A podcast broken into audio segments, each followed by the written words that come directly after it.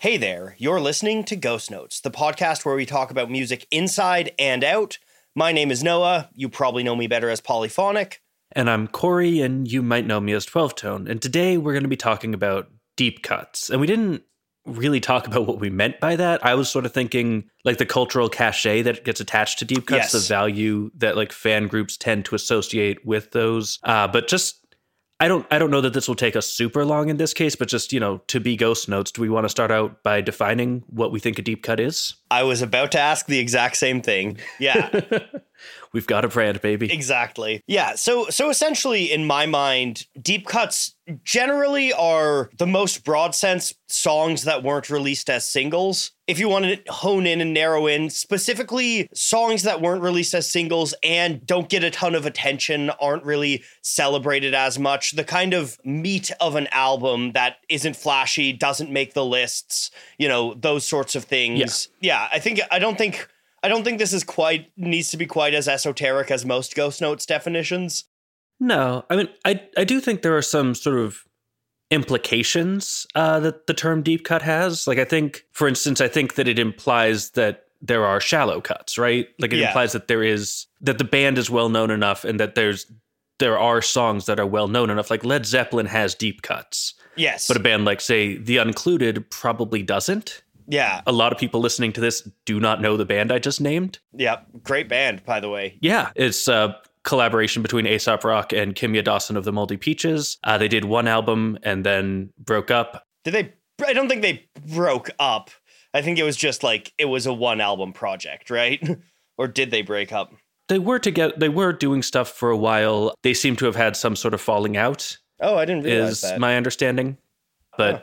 anyway, the point is that like I wouldn't view anything on Hokey Fright, I believe is the name of the album. I wouldn't view anything on that album as a deep cut because that would imply that something on there had enough cultural saturation that I would expect people to know. it. Maybe I would consider the entire album like an Aesop Rock deep cut or like a Kimya Dawson deep cut. I mean, also like Aesop Rock is himself like a living embodiment of deep cuts. Yeah, yeah, I think so. Uh, but like that, that's sort of, you know, I, I could name like bands f- that my friends had in college, and they don't have deep cuts. yeah. Yeah. like they may have released singles at some point. They may have put out like in some sense anyway, but like they they don't have songs that you know. If you're a fan of the band, you probably know most of their songs, and if you're not a fan of the band, you haven't heard of the band. Yeah. Uh, so that's one, and I also think there's an implication that for a deep cut that it's good, right? Yes. Like yeah, I think it's generally talked about as uh kind of a deep cut is something that is quality kind of going along with that underrated is generally a Yeah. uh a kind of association a with deep part. cuts. Yeah. yeah that there's there's this gap between how well known the song is and how good it is and how well known Yeah. it maybe quote unquote should be but like you think of like jackson browne to go to an artist i'm pretty sure i've never referenced before Who? but like you know if you look at something like going to cuba i don't think any jackson browne fan would call that a deep cut even though most people don't know it because it's just not that good Yeah. this is not a particularly good song, but like, you know, something like Song for Barcelona, that's a great song and no one knows it, but it's phenomenal. Yeah. And so I would very much consider that a deep cut. I, I think it's interesting because I think there's some bands where like like you know there's some bands I don't think that in you know the the kind of like height of their era the you know the three or four albums that Pink Floyd did that are really really like kind of from Meddle to the wall I don't think you could call a single song in those a deep cut just because of how kind of prolific they are. I mean, you could definitely call some pre Syd Yeah. Barrett stuff deep cuts, or like Led Zeppelin 4. Led Zeppelin 4 as an album, I don't think there's a deep cut on that. Maybe Four Sticks. Four Sticks, you might be able Yeah. to call a deep cut, but everything else on that album is so permeated into the culture, even if it wasn't necessarily, you know, a single or anything. Like, like I don't think Yeah. Misty Mountain Hop is a deep cut. Part of that, of course, is that that that movement of rock was so focused on albums, Yes, right? And so 100%. if you want to talk about like Pink Floyd deep cuts, you're not talking like tracks off the wall, you're talking something like The Division Bell, Yes. which is just an album that most people haven't listened to. Yeah. And honestly, like I didn't like The Division Bell that much. I'm yeah. not sure I ever got all the way through it, so I don't know that I would call it a deep cut on the quality scale, but like Pink Floyd early work has some deep cuts, and I would actually say that a lot of bands, a lot of bands, there are kind of they, they have kind of a curve of their success, and I think a lot of the time you'll find the deep cuts on either end of that curve, Yeah. right? Yeah. Yeah, I think that that's another one of the implications that I think the term carries is sort of depth of catalog, right? Yeah, Like you look at a band like Jethro Tull that has been putting out stuff for 50 years and they've gone through a lot of iterations with different band members, but like you know, there's a period where you, look at like Aqualung, Songs from the Wood, whatever, that like these are the Jethro Tull that everyone thinks of, but no one thinks of like the Zealot gene. But Yeah. that's still the fact that it's there, the fact that I don't even off the top of my head know how many albums Jethro Tull has, but I know it's at least in the 20s because I know like Crest of a Knave was their 16th album, I think, and that was in the 80s. So I'm sure they've done at least four since then. yeah, But you have plenty of they've they've just so much content. Content was maybe not the word I wanted to use, but it's the word I used, and we're just going to roll with it. Um, sorry, Patrick Willems.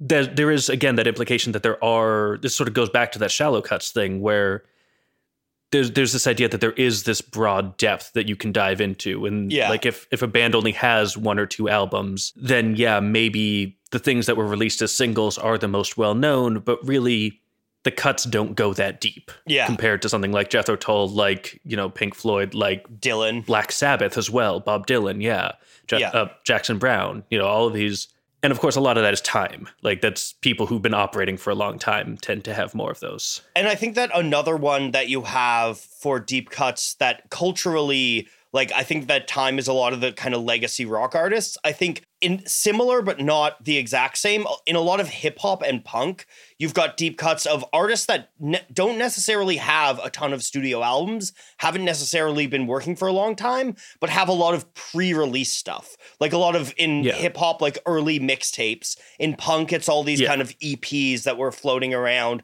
A lot of kind of like before like pre-label stuff um a lot of that stuff uh especially in hip hop that's where a lot of the kind of hip hop deep cuts live Yeah. in these mixtapes that these people were making um like before anyone really knew who they were Yeah, and ev- even outside of that, you have like live recordings can be Yes. like you know specific recordings of the Grateful Dead might be deep Yeah. cuts, just because that's such a big part of that Grateful Dead like bit like real quote unquote real fan like deeply invested fan community is about those live recordings. You know, you can get into it by just listening. Yeah, yeah yeah the nature of the grateful dead being such an improvisational band and a jam band too Yeah. means that a lot of these live things are functionally different songs Yeah, and so like in individual versions, or you know, even like like early versions of a song, you you get those sometimes, like demo versions, yeah and it can be a, a song that is itself a very well known song. But if there's like a demo version, that could easily be Yeah. a deep cut where you pull that out and you're like, here I have this, or Yeah, there's a lot of you know? a, a lot of overlap with bootlegging culture as well, with the Grateful Dead, Yeah. with Zeppelin, with the Tragically Hip. Like a lot of bootlegging culture taps into the the deep cut aesthetic. Yeah, yeah, I think that that's sufficiently obtuse definition. Um, yeah. I think I think we've hit. I think yeah. Hopefully, anyone listening knows what a deep cut is. now. yeah, I think think to sum up, like generally songs that are considered more obscure but of high quality. yeah. By by artists who are probably known. Yes. Yeah. Although you know, I I think you can also like view almost view like artists as deep cuts within a genre, yeah.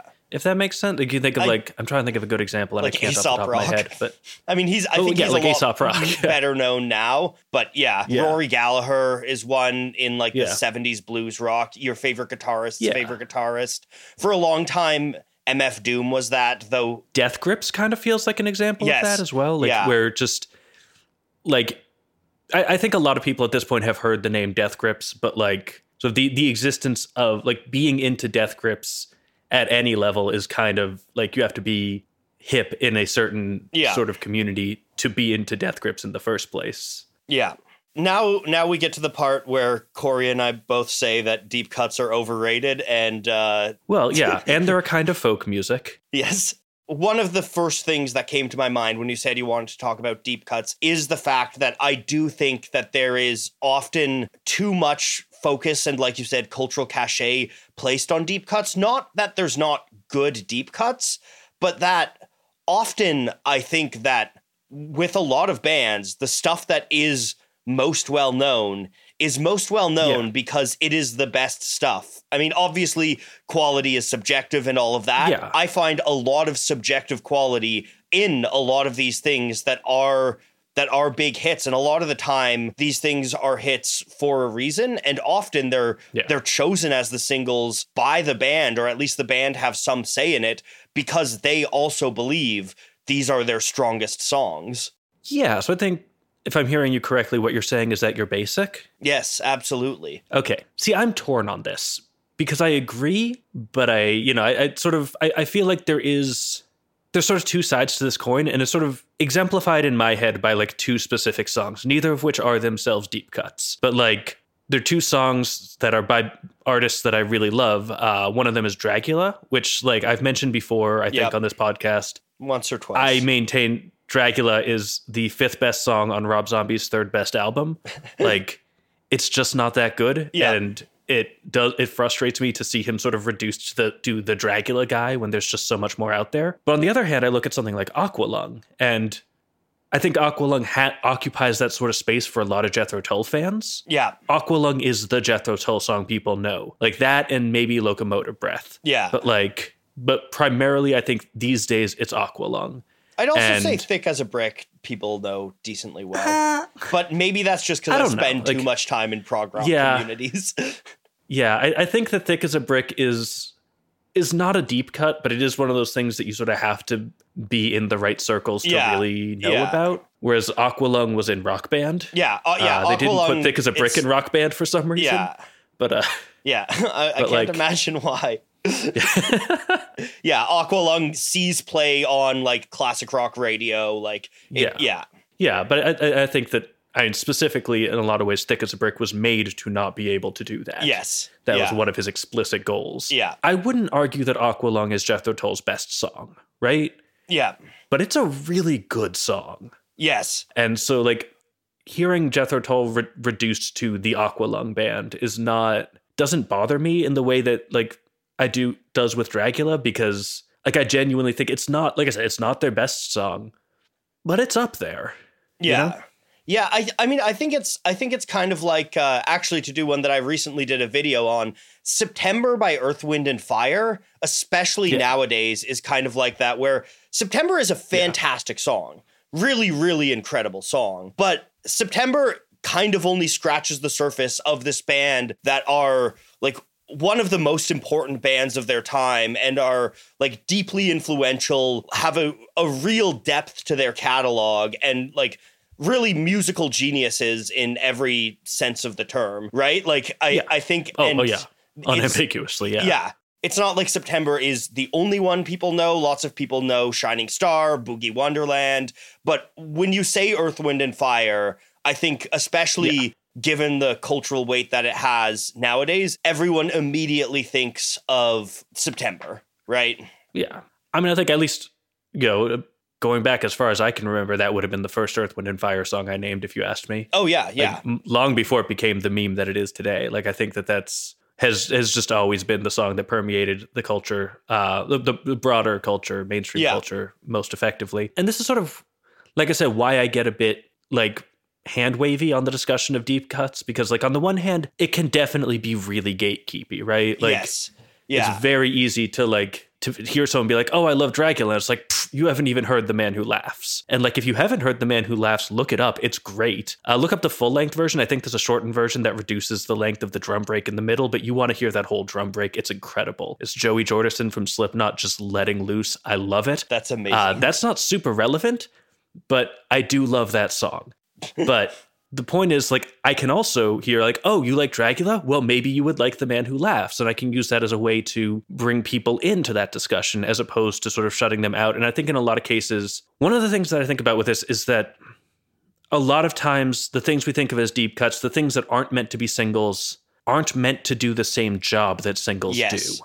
Right? Yes. Like this is a thing I think we talked about way back in our like discussion of albums, which I think was like over a year ago now. That was a relatively early one where I mentioned that I had like gone back and listened to The Fame by Lady Gaga and like pretty clearly even if I had been completely living under a rock through the entire like 2000s and never listened to the radio once, just listening to that album through, you could so easily tell which songs were the singles. Yeah. And partly that was, I think they were more polished. I think they were mostly better songs, but also like the style of the songs that weren't like paparazzi or poker face or whatever. There were different sort of stylistic aspects to them. Like something like Paper Gangsters wasn't trying to be poker face and failing. It was trying to do a completely different thing that she and her label probably recognized wouldn't sell on the radio, but that she could put as something she wanted to make on an album. Something I really like love about if you look at Dylan's Electric trilogy, which definitely kind of entering that territory of so ubiquitous that there's not deep cuts, but each of those Yeah. actually does have like one or two songs like it's like it takes a lot to uh laugh it takes a train to cl- cry on highway 61 or outlaw blues on bringing it all back home um or you got a couple of them on blonde on blonde with like absolutely sweet marie uh or but a lot of these they're kind of just these like rollicking light blues songs that are in a lot of ways i feel like the glue that holds the album vision together where Yeah. they're not like they're not dylan doing his dylan you know amphetamine fueled uh like imagist poetry stuff they're just kind of fun little blues songs but they're a nice breather and they Yeah. they function well in the album and then they also i do think function as a deep cut because it's not like they only function in the album they're also just good Yeah. blues songs that are fun to listen to Yeah, I think that's a lot of like, and this is this is where I like am. I was gonna say sympathetic, but I think just like where I agree with the idea that deep cuts have this cultural value that they do is I think that they give a lot of space for the artist to express what they want to express Yeah. and to tell to speak to the sorts of people who listen to deep cuts rather than trying to grab everyone. And so like, you know, you look again like if I look at Rob Zombie, if I point to something like, you know, Wordalac, Wordalac was never going to be a single. Like, Wordalac was never going to have the cultural cachet that Dragula does. But it's still a great song if you're like, but it's a song that's great for if you're into the sort of thing that Rob Zombie does. yeah Whereas Dragula, I think, is much more accessible. And that's, I think, a big distinction here is that, like, when you look at the things that people make as singles, I think you're right that a lot of times they are the things that those, the artists think are the best. yeah But they're also the things that they think people will connect with most because those are the things that are, especially historically, maybe less so today, but historically, those were the things that were supposed to get you to buy the full album. yeah. Like that was how you how you got people into the door and how you got them to pick up something like songs from the wood is you hit them with like uh, cup of wonder. Yeah. And then they get in and you play them something like hunting girl which like hunting i don't know hunting girl maybe could have been was it a single? I don't actually know the singles from songs from the wood but it would have been a weird single. But like that sort of thing is a really good song but you sort of have to be a little bit more familiar with jethro tull's approach to music and sort of ian anderson's particular sense of humor to really appreciate what hunting girl is doing and that doesn't mean like you know it, it doesn't mean it's a more it's a better song or anything but it means it's a song that is almost like like fan service in Yeah. a way like it, I, I don't know that that's that's entirely fair because I, I don't want to imply that it's like it's not something he wanted to do or that it's superfluous or whatever but it, it's more of a nod to the sorts of people who already liked jethro tull and already liked the sorts of things he was doing Yeah, a way that you can kind of sniff out a lot of those types of songs is um songs that artists play live a lot that aren't hits. yeah You know, I think that that's often because that's generally something that the artist like clearly there's some value they find in this song even if it wasn't a Yeah. hit and they like singing it live and clearly if they keep playing it live generally their fans are receptive to it because most artists yeah at least if you're Neil Young, apparently Neil Young really just plays deep cuts and the fans Yeah. just deal. um yeah I mean, that's that's part of the appeal of Neil Young, right? Yeah. You don't go to a Neil Young concert to be appreciated by Neil Young. Yeah, yeah. That's, Yeah, you don't go to listen to Keep On Rockin' in the Free World. you go to listen to a weird song from Reactor that you didn't know existed while Yeah. Neil Young sneers at you. yeah, exactly. I think there's a lot of value in these songs. Uh, I I think you're like I completely agree with you. I think what I like I I think maybe it's not a more or less value so much as it's just a different value. You know, Yeah. like I think maybe that's part of where it comes from is the like I, I get annoyed at people saying, oh, you know, the the the true fans listen to the deep cuts and stuff like that. And it's like, Yeah. no, it's just it's just a different it's it's not necessarily better or worse. It's just different. Yeah, it's like, you know, I eat hamburgers and I eat ice cream, but i'm like I they serve different roles in my diet. And so They serve the you know, exact similarly same role in my diet. see a doctor. if you look at and just to use an example that we talked about earlier, like Aqualung and Thick as a Brick are not trying Yeah. to do the same thing. Like they just Yeah. fundamentally are not. And if you listen to Thick as a Brick expecting it to do what Aqualung does, you're going to be very disappointed and extremely confused. yeah. But like, you know, Aqualung is a great way to get people into the door of Jethro Tull, and it shows you like what they can do at their best when they're not trying to do super weird, like goofy stuff for fun. Yeah. Goofy is maybe not the right word, but you if you've listened to Jethro Tull, you know what I mean. Uh, Like yeah, Yeah. I mean, there's in general, this is definitely a tan uh, tangent, but there's like, I I think it's something that was kind of lost in a lot of a lot of the evolutions of prog rock is just how like whimsical and how like Jethro Tull and like Yeah. Peter Gabriel era Genesis and stuff like that really did not take themselves too seriously. Oh, yeah. you know they made music that was like as insane and complicated as music can get, maybe, um, or as like Yeah. really pushing the boundaries of rock. But then Genesis would like, you know, write lyrics about the invasive species of giant hogweed taking over cities, yeah. you know? or like- they'd write a song like Erogenous Zones. Like Yes, exactly. Yeah, like th- there is a very kind of tongue in cheek, very like Monty Python Britishisms to them. This Yeah. is a complete tangent to Deep Cut, but just something that I love about Genesis and Tull and that whole kind of scene. Maybe we can tie it into Deep Cuts because maybe that is something that, you know, yeah, maybe counting out time is a bit of a Genesis deep cut where The Lamb Lies Down on Broadway is a lot more kind of like, you know, serious and spectacular in a way that, you know, a lot of people imagine prog rock to be. Yeah, no, I think a lot of a lot of deep cuts do have sort of more more f- not necessarily like in that exact direction, but more freedom to do that sort of thing Yes. and to be because because again a lot of the distinction between like a single and something that was never intended to be a single is that like singles have to be accessible. They have to work for radio play or they're not doing their job as singles. Yeah. Uh, they have to be able to bring people in, get people in the door. But then, you know, something like, you know, to pick a uh, another Rob Zombie deep cut, uh, "Werewolf Women of the SS" is a great song, but like, it's also a song about werewolf women of the SS, and that's yeah. it's very silly.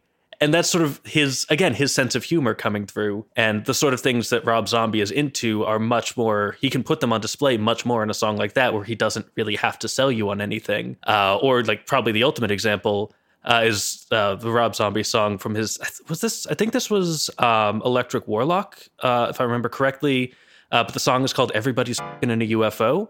I think that was released as a single, but it's just so late in the the catalog of Rob Zombie that I, I would still count anything from his last three albums as a deep cut, no matter how how much of a single it was intended to be, because at that he, he had just like given up on trying to attract new audiences and was just doing his thing, and I respect it. I do think it's it's interesting as I'm as I'm thinking of these and noticing how many great deep cuts are actually songs that show a bit more of the like sense of humor of the artist, you know? Cuz uh, Dylan Yeah. has a lot of very irreverent deep cuts. I mean like System of a Down, a lot of System of a Down's, you know, hits are also very funny, but a lot of their deep cuts are just Yeah.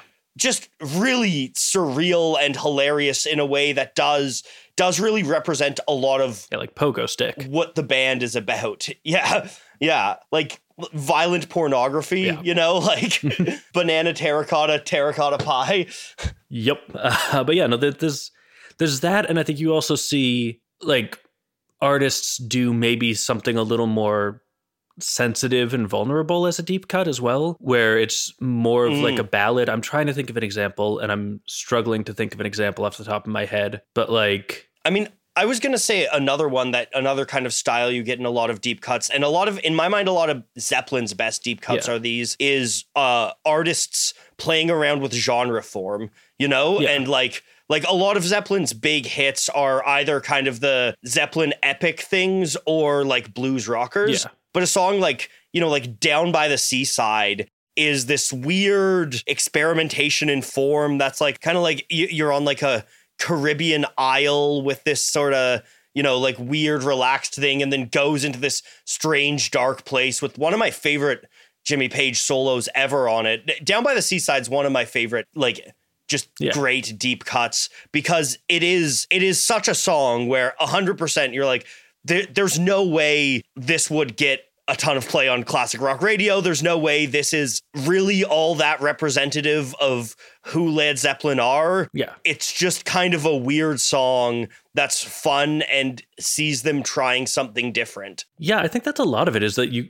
A, a lot of the appeal of deep cuts is that they can be stuff that isn't really representative of who the artist is in any sort of big, high, abstract way, but just means that the it puts a lot more diversity in their catalog because there are these experimentations that they can do. And you know when they're when they're doing the big songs or doing the singles or whatever you know expectations about that all sort of sounding like the band right? Like you look at you know metallica Yeah. singles over the years and there's you know that they changed obviously the band has evolved and developed but they all have a fairly similar like there, there, there's a sound whereas if you go into their discography you can find things that are whiskey in the jar for instance like they did a cover of whiskey in the jar that like Yeah. it sounds good but I, I- like it's not something that i would think of as a metallica song but it's a song by metallica Yeah. and it works and it adds this extra dimension in their their catalog that you know you wouldn't be there if you were just playing like master of puppets and enter sandman Yeah. One one of my favorite examples of this is on uh, Master of Reality, which is like probably Black Sabbath's like heaviest, sludgiest album. They also have Solitude, Yeah. which is this like beautiful like medieval folk song, right? And Yeah. uh, again, like not if you're going to show someone Black Sabbath and be like this is what Black Sabbath is about, you're not going to play Solitude, but it's a phenomenal song and it's it really I mean, I think it's interesting because it does kind of functions very well, like we said on the album, as this kind of almost like a breather in the middle of this like deeply heavy album and it Yeah. also does kind of it it goes along with everything that Black Sabbath is about you know aesthetically like with the kind of very medieval sound. It goes with them uh, you know they're pulling from folk songs and blues songs which is exactly what their sound is. Like it is very Black Sabbath but it's not a song that gives you a good sense of what Black Sabbath are about uh, as a band on a first glance. Yeah, I mean that's like you see these and you see these deep cuts, and they definitely, at least a lot of them anyway, still sound like the band, right? Like we mentioned, like Pogo Stick Yeah. by System of a Down, and you listen to that and like, yeah, that's System of a Down. But it also like it shows elements of them that you wouldn't hear in something like Aerials or yeah Chop Suey or something like that. And so that it's sort of again brings diversity to the catalog and makes it more rewarding to do these sorts of deep dives. And I think that that is a lot of where that cultural cachet comes from. Like besides just the overt gatekeeping part, which you know is yeah just intrinsically bad. I think we've talked about that in enough contexts over the course of the show. We can you know get to that here if Yeah. we want, but like I think Ghost Notes is pretty on the record as being opposed to gatekeeping. But I think there's also this extent to which like it does getting into these deep cuts, getting into the rest of the artist's catalog will often change your opinion and change your experience of the artist. And that can be something that is really powerful and important, especially that, like we talked about last time, you can attach a lot of your identity to these artists. And so having this deeper understanding of them, having this what feels like a deeper connection, and you know, that connection is complicated here. We don't have to get into the parasocial thing. We should eventually. We should do an episode on that. But like we don't have to here. But I have a lot of thoughts about that. Yeah, I, I think that having having these deeper connections makes it feel more meaningful because a lot of these deep cuts are what give you that more holistic picture of the of the artist or of the band that means this much to you. And so it can often feel again like what I talked about with Dragula, it feels like when people are just like, "Oh yeah, I love Rob Zombie Dragula." It's just like I feel like you're seeing such a one-dimensional picture of this artist that I see in so many colors. I switched metaphors there halfway through from dimensions to colors. Don't worry about it. But like it feels like you are not you have you have reduced this thing that means so much to me to something much simpler and less interesting. And so what like uh, it's not necessarily a reaction I'm proud of, but there is a part of me that like w- when I see people just like super celebrating Dragula and not talking about so much of the other great work that Rob Zombie has done, like it it's kind of if I don't want to say cringy because I like again I don't want to be judgmental here because I but it is it is sort of an instinct of like oh no you're you're missing the point. You've misunderstood. Which yeah. again is, is not a reaction I'm proud of and not one that I super want to defend but it is a real reaction that I think a lot of people have in this in those situations but I think what you what you really want to be doing with that reaction like I I think I I think that it's the I think that reaction can be kind of taken and twisted into a positive light if yeah. you approach it from the angle of of like you were saying earlier like oh man if you really like Dragula like wait till I show you yeah. this other stuff he's got right like I think that's where a lot of the a lot of the value comes from is being able to like I think you can kind of you can twist that and make it more you can make it less less kind of gatekeepy and harmful yeah. if you use that as an opening point for people. Yeah. Yeah, and I will say on that point specifically, if you like Dragula at all, listen to the albums The Sinister Urge and Hellbilly Deluxe 2. They are both just absolute bangers start to finish. Uh, you know, thank me later. That's all I'm going to say on that point. You can continue yeah. what you were going to say. I, I was going to say one artist that I think like this is kind of the kind of the walking embodiment of people being like, oh, you're not a real fan. You got to like the deep cuts is Nirvana. Like, because of how big Smells Like Teen Spirit is, how big Nevermind in general is. They're one that often get kind of caught up in these in these sort of like that sort of dichotomy. But I think Kurt Cobain as a songwriter is someone who was very open about the fact that a lot of the songs he wrote were pop music. Yeah. Right? Like he wasn't he wasn't writing Smells Like Teen Spirit not thinking it was a pop song. He was pretty pretty aware and pretty tongue in cheek about a lot of this stuff. Even to the point that in Utero he has a song which is a great deep cut called Radio Friendly Unit Shifter, which is just the sludgiest most like weird aggressive grunge thing called radio friendly unit shifter. So clearly there's there's tongue fa- placed firmly in cheek with some of this stuff. But i think that yeah. i think that smells like teen spirit it's also a very good song oh and yeah, it's a perfectly i don't know exactly what my point is i just think it's yeah. important to bring up nirvana in this circumstance because i feel like i feel like nirvana and i feel like in general with nirvana and kind of the 90s i think a lot is where you see the birth of a lot of this kind of divide because you you have the the dynamic of these really underground bands that are super countercultural becoming very big and becoming kind of co-opted by the corporate machine and so i think a lot of the backlash uh, of oh no the true artists love the deep yeah. or true fans love the deep cuts comes from that backlash against the corporatization of scenes like in the 90s you had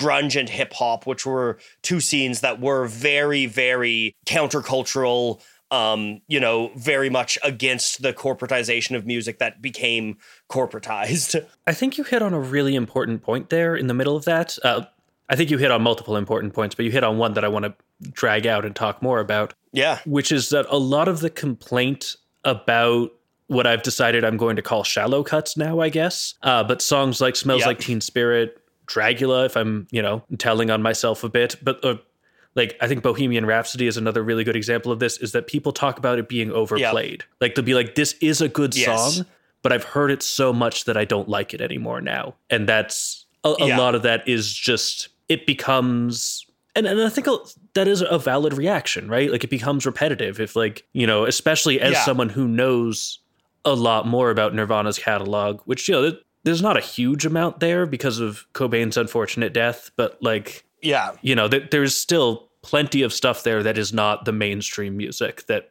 you might think of, Well, especially if you go back to like Bleach. And I mean, I think what's also interesting is, and I think Queen's a lot like this too, Yeah. where just like you said, Bohemian Rhapsody, but just the kind of the levels of success of one thing, where it's like "Smells Like Teen Spirit" is a very good song, but in my opinion. It's not even the best song that sounds like Smells Like Teen Spirit that Nirvana have done. no, You know, like I, one of my favorite Nirvana deep cuts ever is Frances Farmer will have her revenge on Seattle. And I think that's playing in a lot of the same aesthetic space as Smells Like Teen Spirit. Yeah. Just like I might prefer Innuendo to Bohemian Rhapsody, uh, which is doing a very similar thing, but it's like, yeah, like Smells Like Teen Spirit and Bohemian Rhapsody. You're completely right about the overexposure of them wanting to drive people toward deeper Yeah. cuts. yeah, where it just it just becomes background noise at some level, and like I, I definitely for a while, especially with Bohemian Rhapsody, like got to the point where I was just like Yeah. I was sick of it. Like it's a phenomenal song. Yes. I don't think anyone is entitled to their own opinions. I suspect most people would not fight me on that point. Yeah. My my grandmother likes Bohemian Rhapsody, and that is she does not like rock music. But when she found out I was doing a video about it, she went and checked it out just to see in game. I was like, oh, this is actually really good. So that's the level of quality that Bohemian Rhapsody is playing at. But like, it's also just it it definitely got to the point, especially in high school, where like you know my friends would listen to a lot. It became a thing. Like everyone would sing along, and it's just it became so ubiquitous that it was easy to lose track of what was great about it.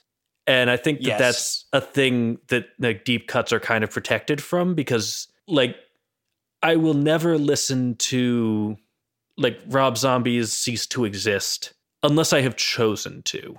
If I'm just not in Yeah. the mood for that sort of thing, I can just not do that. I will never be flicking through the radio and it comes on. Yeah. Yeah, you're not going to hear it playing in the grocery Yeah. store. I keep I keep wanting to It'd be use a better world if you did. Yeah, I mean you're probably not going to hear Dragula in the grocery store either to be fair.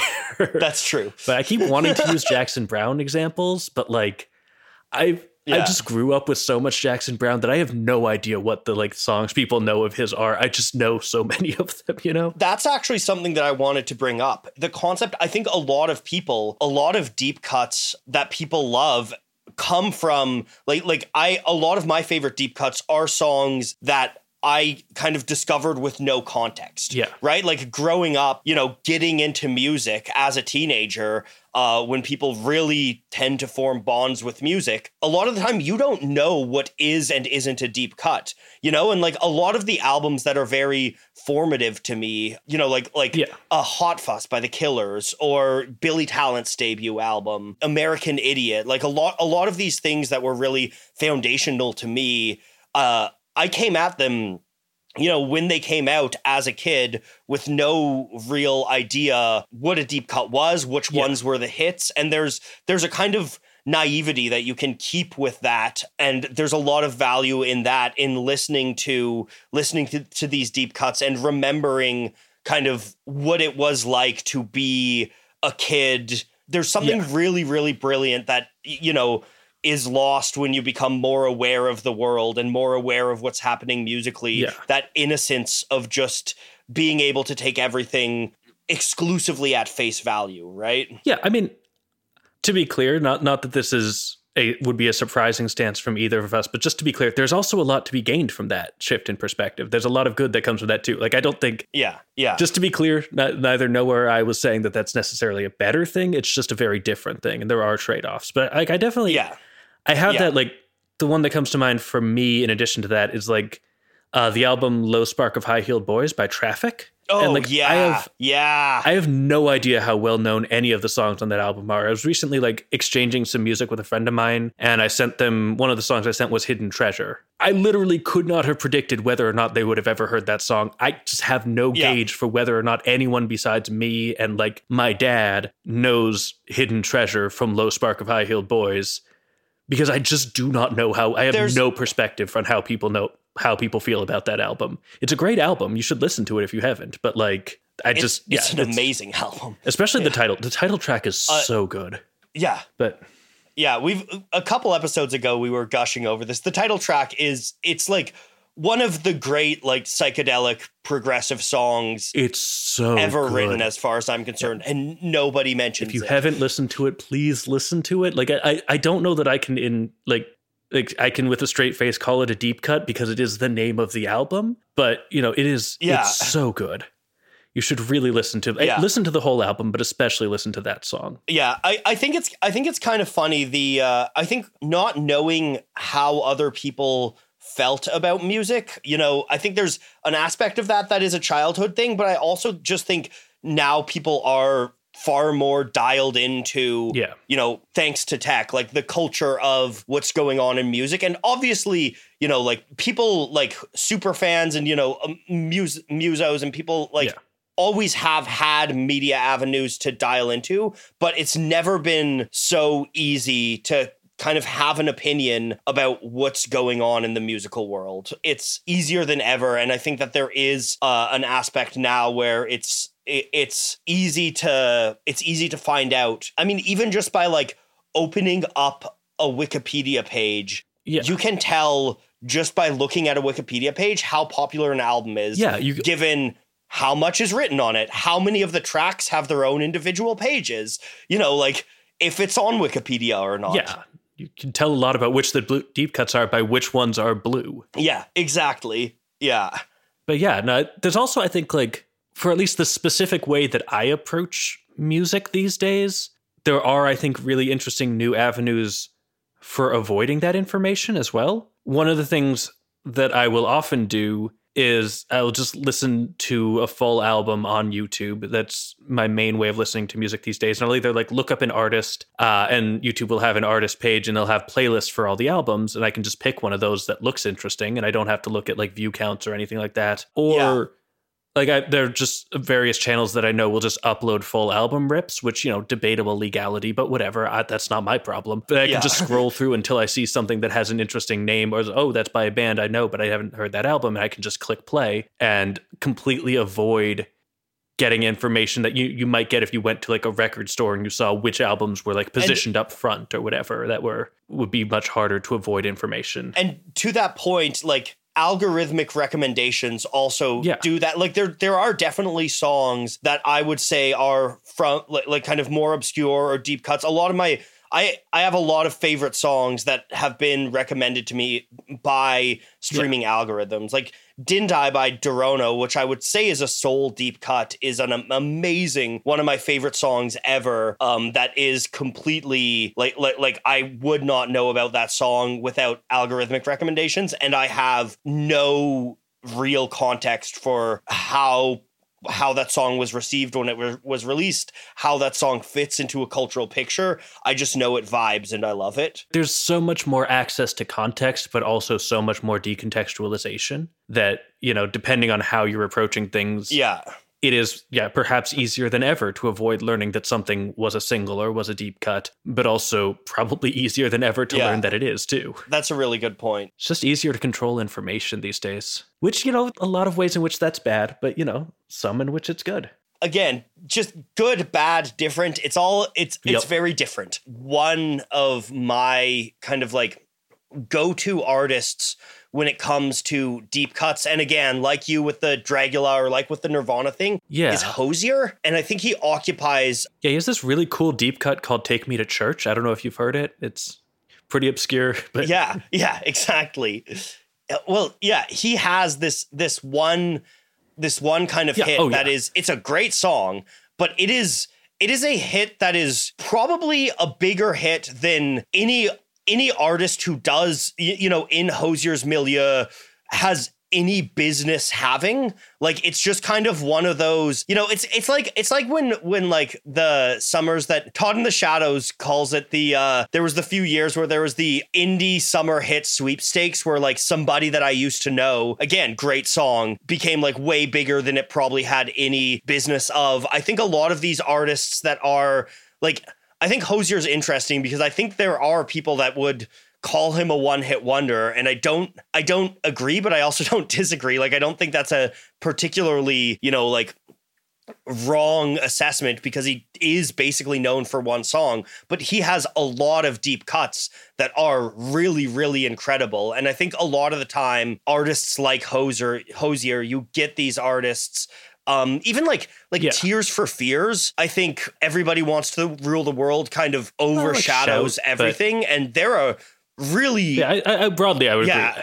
yeah I, I don't think they're a one-hit wonder but but i think they're a band that has a lot of deep yeah. cuts because they have you know one hit that really overshadows everything yeah that i think speaks to a point that i wanted to bring up that i had forgotten that i wanted to bring up which is that like i it's probably a little reductionist to talk about deep cuts as a binary thing right? Like for a lot of artists, especially artists with really deep mm. catalogs, you get these tiers. Like where again, Aqualung is not a deep cut. Yeah.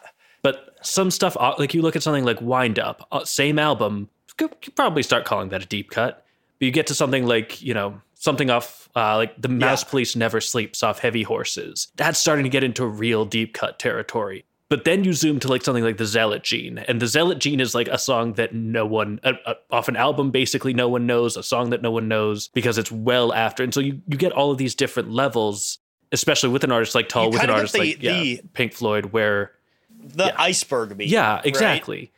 Where there just there aren't like deep cuts and not deep cuts. There's like non deep cuts, slightly deep cuts, more deep cuts, deeper cuts, even deeper, deepest, and you, you can. There's so many levels to that, yeah. and whichever level you're at is the one that feels like the deep cuts for that band, and then you find the next level, and it's like, oh dang, what's this stuff? And so there's yeah, yeah, it's one of the things that I think it's really I think it's really cool that there are a lot of people like I have I know a lot of people that are really kind of obsessed with finding deep yeah. cuts and the way that they engage with music is listening to discographies yeah. and like you know like they'll pick an artist and listen to every single release yeah. that artist has and i think that that's something that it's really cool i couldn't do that a great example if anyone that wants to like sort of see that in action is the youtube channel it's boundo which yeah boundo's great and they're they're kind of blowing up highly now. recommend but do, does those like like videos where they'll take like an artist and be like let's look at every everything this artist has ever done, starting with the stuff that you should enter with and the stuff that's most well known, and then going to like deeper and deeper and deeper levels. And you get a lot of yeah sense of like the depth of these artists cataloged and again like all of these different layers where it's just like so this stuff was you know more or less known but eventually you get to the stuff that's like oh and here's like you know bootlegs from one show they did in 1997 and like if you were a real yeah. fan like if you're really deep into their catalog maybe you want to listen to this but like you know but yeah highly recommend if anyone's yeah. looking for that sort of thing yeah yeah it's boundo's great and they're they're getting some algorithmic love now which nice. you love to yeah. see uh, also also, um, uh, Mic the Snare, yes, also really yes. great for this. Mic the Snare does discography deep dives. Yeah, yeah. So that, those are actually, yeah. If you're looking, if you're looking to find out about deep cuts, it's it's kind of funny because like I definitely, I definitely have deep cuts that I love. Like there's a there's certain artists especially that I go deep on, but in general, like I really feel compared to a lot of people online, like I listen to music on a surface level a yeah. lot of the time and a lot of the time you know for various reasons the my channel does stuff on surface level. There's kind of multiple reasons of that yeah, where it, we are subject to the same dynamics job, that albums yeah. are you know where yeah we we need to have some that are hits and i have videos that i consider my deep cuts you know? Yep. like you know doing a video on clipping is a deep cut. Yeah. Great video. But, but yeah. I also think for me a lot of the time I've talked about this a lot before. Like, my favorite way to engage with music is from a socio historical perspective. Yeah. And to look at how things impact the culture. And the nature of deep cuts is that they don't tend to impact the culture as much. Yeah. You know, sometimes Yeah. there are, and sometimes there are deep cut songs that become underground hits, or like a great way that deep cuts impact the culture is in hip hop with sampling. Yeah. Right. Like that's that's a very it's very easy to see how deep cuts get translated into kind of surface cuts there, if Yeah. you will. Like crate digging was the whole thing Yeah. that, you know, birthed a lot of hip hop. But um yeah, but in general, a lot of the uh a lot of what I do is a lot more interested in engaging with the culture and that tends to happen with hits. You know, like and that Yeah. tends to be what is very interesting to me. Yeah, no, I, I definitely like. I don't know. Maybe this is a thing that we might want to do a whole episode on at some point. I definitely do similarly feel like a lot of my sort of musical taste on these sorts of things are. I, I don't want to say shallow, but like Yeah. that I do listen to the sorts of things that are generally popular. And so like I'm Yeah. mostly when I'm picking songs to analyze, like I am thinking about, you know, what's going to get views, whatever. And there's plenty of songs that I will never put on a poll for that reason. But a lot of that is also just these are the songs that I like, right? Like, yeah. and so those sorts of things are and so like when, when i look at something like it's bound or something like mic the snare or where they just do this really thorough dive through an entire discography like like you said that that is not how i engage with music it's not a thing that i can super relate to but i find it really interesting to sort of to watch Yeah. and to get that sort of exposure and to understand more about that approach to music because i think it's it's a really it, it- it's a I mean it's a really valid approach to music. First of all, I, I think I don't want to Oh, come yeah, across as saying yeah. like like my approach is better, or I also don't want to say my approach is worse. It's just different. But like, Yeah. Yeah. I think that it, it's also the advantages that it has in terms of like deeper understanding of an artist are I I think like a deeper exposure to all of the nuances of an artist anyway are really important in uh, like fully understanding an artist even if you don't want to necessarily do all of that work yourself Yep. and so getting to see what that looks like through the eyes of someone who likes doing that sort of thing is really great. Is Yeah, I guess the I point that. I'm making. And so like I broadly speaking, like one one of my favorite like the reason one of the reasons I was thinking about it's Boundo specifically is just that like the the videos are titled like let's get you into whatever. Like let's get you into death grips. And that's like we were talking about earlier, like probably the best way to approach deep cuts if you want to do that is just like here, let me show you all of the cool stuff that you haven't seen yet. Yeah. Yeah, it's I, I mean I think it's it's it always reminds me of like I feel like like those that kind of content is it's kind of like w- when I was a kid like my older siblings Yeah. you know would just show me music like I've got some I've got siblings that were that are like in Gen X and they would like show me like good punk albums and stuff like Yeah. that and it's really great to have people uh whether they're you know friends or family or online creators who can kind of curate this kind of stuff for you. Because yeah i i used to i used to do discographies a little bit when i was in high school and had more time and focus. But yeah no like it's it's cool to see someone else walking me through stuff that i would probably never do on my own. Yeah this has been part of like part of the reason i've been thinking about this is i have sort of been doing sort of a, a not super organized but like a, journey through jethro tull's entire discography and the thing about jethro Yeah. tull's entire discography is that not all of it is good yes like you know and, and i knew that going in and i knew that like if i listened to war child i wasn't like it wasn't going to have a huge impact on me but like you know getting getting that sense of like what are the hidden gems versus what is the stuff Yeah. that's just there is so like i can tell you for instance like the zealot gene i think is you should listen to it it's pretty good especially for like a jethro tull album in like i think 2018 although it doesn't have martin barre yeah so like is it really a Jethro Tull album if it doesn't have Martin Barre? I don't know. But like it's genuinely pretty good. Like shockingly so for an album that late in an artist's career. But honestly similar with a lot of stuff Jackson Browne's been doing recently. Like Standing in the Breach is, you know, not his best album, but pretty solid and Downhill from Everywhere is also generally pretty great. So, anyway, those are my thoughts. Dylan has a lot of late career stuff. I mean, Rough and Rowdy Ways is an amazing album, but Dylan also, again, I listen to some obscure Dylan tracks, but mostly I have uh, two good friends that I have a Dylan group chat with who are both people that really love digging into the obscure shitty Dylan albums and finding good tracks from them and good deep cuts, which is always it's it's always really fun to you know hear them talk about this stuff because yeah like like i said like i'm genuinely a pretty surface level listener well i don't like the word surface Yeah. level you know i Yeah. listen to i listen to surface level things deeply but yeah like compared to a lot of this stuff you don't have obscure tastes. Yes exactly. Sort of, I think, a less judge judgy way to say it. But I, th- I think this, I'm realizing a thing here that I think is worth highlighting is that probably more so than most Ghost Notes episodes, you and I keep coming back to the same artists for our examples, and I think that that this is true. partly speaks to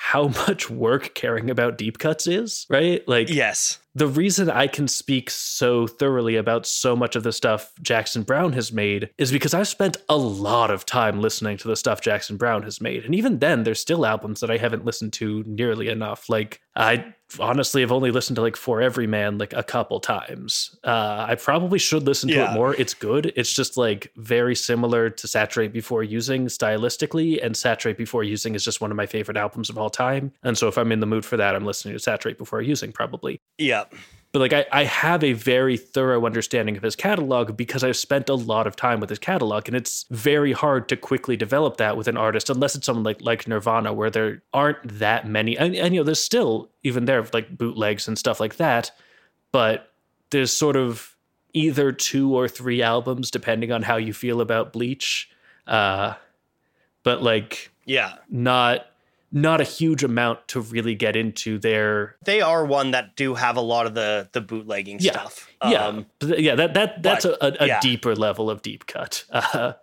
but yeah I, I, yeah. but I think that that sort of the fact that we do keep coming back to these same examples speaks to just like how attached you have to be to an artist to really want like uh, uh, yeah again, like we, we joke about it, but there's a reason that Noah talks about Bob Dylan a lot and I talk about Jackson Browne a lot. And it's because Yeah. these artists are very meaningful to us. And so it Yeah. makes sense that we can talk about their deep cuts much more effectively than we can someone like, I don't know, what's a good example? Like Linkin Park. I, I, I can speak a little bit about Linkin Park's uh, deep cuts, but like there's there's a lot of Linkin Park that I've just not listened to and I like them as a band, but there's just a lot of Yeah. space where it's just like was never really worth my time to invest in listening to every one of their albums. Although I will say the Hunting Yeah. Party Th- there's a- underrated album. Look it up. It's great. there's a lot of pop artists Yeah. that I really, really love, but I really like have not gone like I cou- I couldn't really tell you any Beyonce deep cuts, even Yeah. though I really love Beyonce. You know, Yeah, or like th- there's a lot of pop artists that I'm sort of thinking like because I've listened to like Lemonade start to finish multiple times, but I'm not sure I could call anything off Lemonade a deep cut because it was very album oriented. yeah in a way that but, but I think a lot of pop artists like don't necessarily and this isn't true of all of them, but I think pop music as a culture is very single oriented and often Yeah. I find that like if I hear a couple singles by an artist that I like a pop artist that I really like and I go listen to the album they're from, I usually wind up pretty disappointed. Like yeah I usually just like I don't Yeah. find that like the stuff that because again a lot of that is because they're so focused on the singles. There's just not as much polish on the other stuff, and so and that's that's not always the case. To be clear, like you know, 1989, for example, great start to finish. Uh, but like it, yeah I think Taylor Swift a lot of people would say that about Yeah. uh, Dua Lipa right now. Yeah. Dua Lipa's got some great album cuts. Yeah, yeah. But I think it, like I think it's changing with pop. yeah, yeah. I think pop is constantly changing anyway. Like this is Yes, this is just sort of the dynamic Yeah. of pop. And you know if you go back to like you know the beatles or whatever i think the beatles do have a lot of like deep cuts because you know they, they were still trying to doing you know not necessarily album oriented in that sort of way. Like we've talked about this before. Like early beatles albums especially were just a collection of singles and yeah, but like especially in their later periods i think a lot of stuff is is really meant to be for people who are a little more invested already yeah. uh, as opposed to for trying to get you in the door Wait, you're telling me that Revolution Nine isn't Well, to no. get people in the door? no i mean that was the lead single i'm pretty sure but I think we're starting to go round in circles at this no point. never Give me a Jackson Browne deep cut to uh to send people on their way. oh god is information wars a deep cut this is the problem is I, I like I, I don't even know. Yeah. Uh, don't, don't know what counts as a deep cut. Yeah. Information Wars, maybe I can't can never remember if it's called Child in These Hills or I Am a Child, but that song off Saturate Before Using, I don't believe was a single or anything, and I don't believe is one of the songs that people talk about, but uh, you know, is extremely good. Uh Yeah.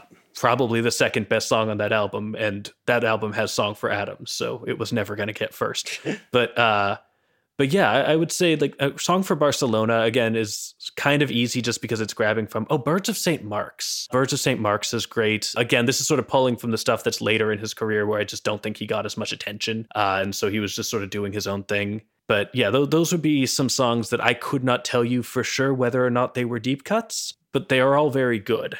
Yeah, I I feel similar. Where so one that I'll suggest from Dylan is Blind Willie McTell. I genuinely don't know how w- what that counts as because it's a Yeah. song that was like bootlegged that Dylan released as a, in his bootleg series, but that is now like deeply celebrated as one of his great things. I would I would also say Mississippi. Mississippi is a it is a blues masterclass. Uh, Yeah. If you want to check out a Dylan deep cut. yeah So, in summation, all music is bad. I don't know that that was the overall message of this episode, but I also wasn't paying that much attention, so you might be right. In summation, deep cuts are cool and interesting and not necessarily better or worse than surface cuts. Yeah. It's all music and Yeah. it's all great. And check out Mic the Snare and It's Boundo if you really want to Yeah, dive into some deep cuts. yeah both great Uh, creators. they're both doing really great stuff. Yeah. Yeah. Yeah. Both very nice people, too. I know both of them, and they're both in- incredibly nice people. yeah, All right. You know where to find us. yeah. Bye. See ya.